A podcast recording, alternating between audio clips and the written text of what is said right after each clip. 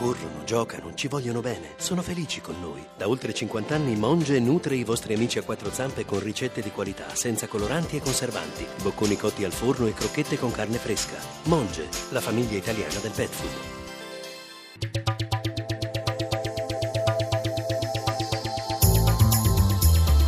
GR1 Economia. Buon pomeriggio, ben trovati da Luigi Massi. Borse europee in terreno positivo. Sabrina Manfroi dalla redazione di Milano. A te.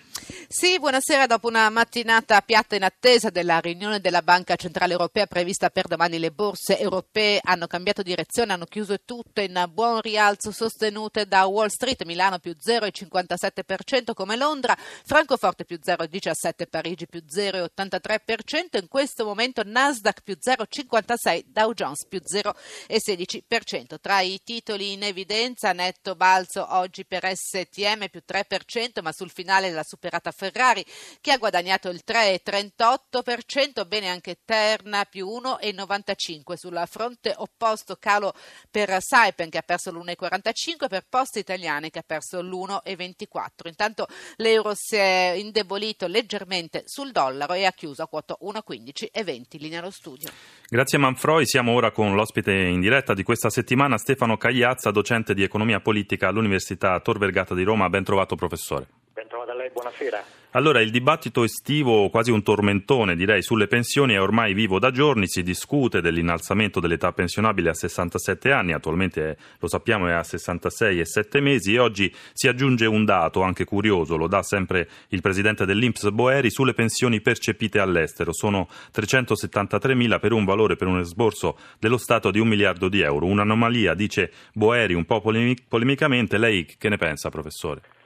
Eh, diciamo che con un effetto della globalizzazione è stato quello non solo per le imprese di potersi trasferire all'estero, ma anche ovviamente per le persone fisiche di poter risiedere in altri paesi, almeno fino al recente passato quando stiamo vedendo alcuni stati si stanno chiudendo. Eh, il punto riguardo i pensionati che vanno all'estero va, va analizzato con molta attenzione perché se alcuni scelgono liberamente di risiedere all'estero, per altri un pochino è una sorta di, di vincolo legato alle pensioni molto basse che percepiscono, a tassazione elevata e probabilmente anche alla qualità dei servizi che ricevono nel nostro Paese.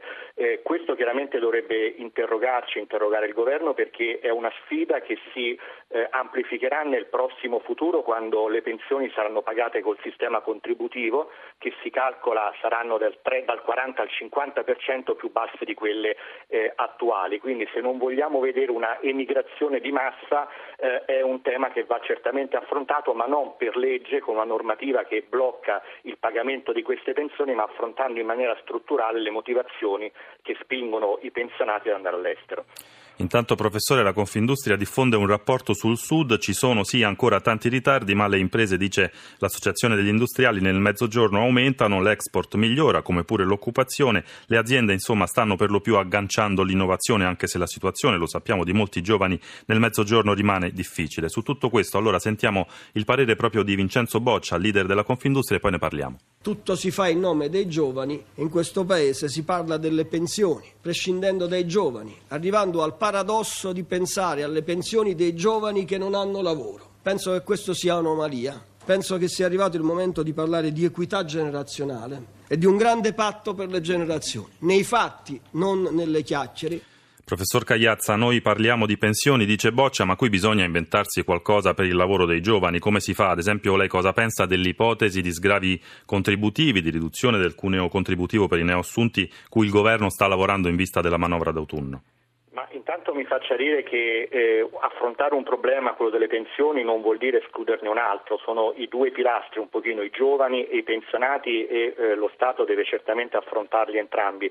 Eh, chiaramente vedo in termini positivi la possibilità di sgravi che quindi stimolino le imprese ad assumere, vorrei però ricordare un dato molto importante, cioè che questo peggioramento molto rilevante della disoccupazione quella giovanile è proprio legato alla crisi finanziaria. Nel 2007 2007 noi avevamo una disoccupazione al 6% e quella giovanile al 18%, oggi abbiamo una disoccupazione complessiva all'11,3% e quella giovanile al 37%. È evidente che il Paese ha assorbito man- non bene questa crisi finanziaria che si è tradotta poi in una crisi economica e allora forse la ricetta è certamente quella di stimolare la crescita interna, la domanda interna, eh, ridurre il costo del lavoro in maniera stabile, non solamente per i neoassunti, ancora una volta incidere in maniera rilevante sulle determinanti del, del problema. Grazie per oggi a Stefano Cagliazza che ritroviamo naturalmente domani. Noi andiamo avanti a un anno dall'entrata in vigore della nuova legge per combattere il caporalato. La CIA Agricoltori Italiani fa il punto della situazione su questo triste e grave fenomeno. Anna Trebine ha parlato con il presidente Dino Scanavino. L'agricoltura nell'ultima indagine dell'Ispettorato del Lavoro del 2016 risulta quella con meno irregolarità. Facciamo il punto sull'agricoltura. Il livello di integrazione, soprattutto dei lavoratori stranieri, ha delle performance molto migliori rispetto rispetto ad altre attività. Noi abbiamo bisogno degli immigrati, nei nostri vigneti lavorano i macedoni, negli allevamenti i mungitori sono tutti indiani, i pastori sono rumeni. Noi abbiamo necessità che la manodopera sia specializzata, che ci sia continuità nella relazione di lavoro, che pure sono caratterizzate dal tempo determinato. Il caporalato è legato ad alcune attività e ad alcune aree, ma noi cerchiamo di farla regredire attraverso l'organizzazione di forme cooperative. È qualcosa che potete fare da soli o avete bisogno di nuove leggi? Le leggi sono, noi abbiamo bisogno di rivedere alcuni aspetti di questa legge che equiparano gli imprenditori agricoli ai caporali e poi abbiamo bisogno del riconoscimento delle forme di flessibilità necessarie ad un settore particolare che ha punte di attività alta, penso alle raccolte, che ha problemi imprevedibili tipo la meteorologia abbiamo bisogno di contrattualizzare forme di lavoro che tengano conto di queste nostre particolarità. I voucher vi hanno aiutato? Noi utilizzavamo meno del 2% dei voucher vecchia maniera. Oggi questa nuova forma è un pasticcio. Lavoriamo sempre in una situazione di incertezza normativa che ci espone a rischi sanzionatori e questo non va bene perché cerchiamo di dare un contributo a questo paese, avremmo bisogno di una considerazione un po' diversa.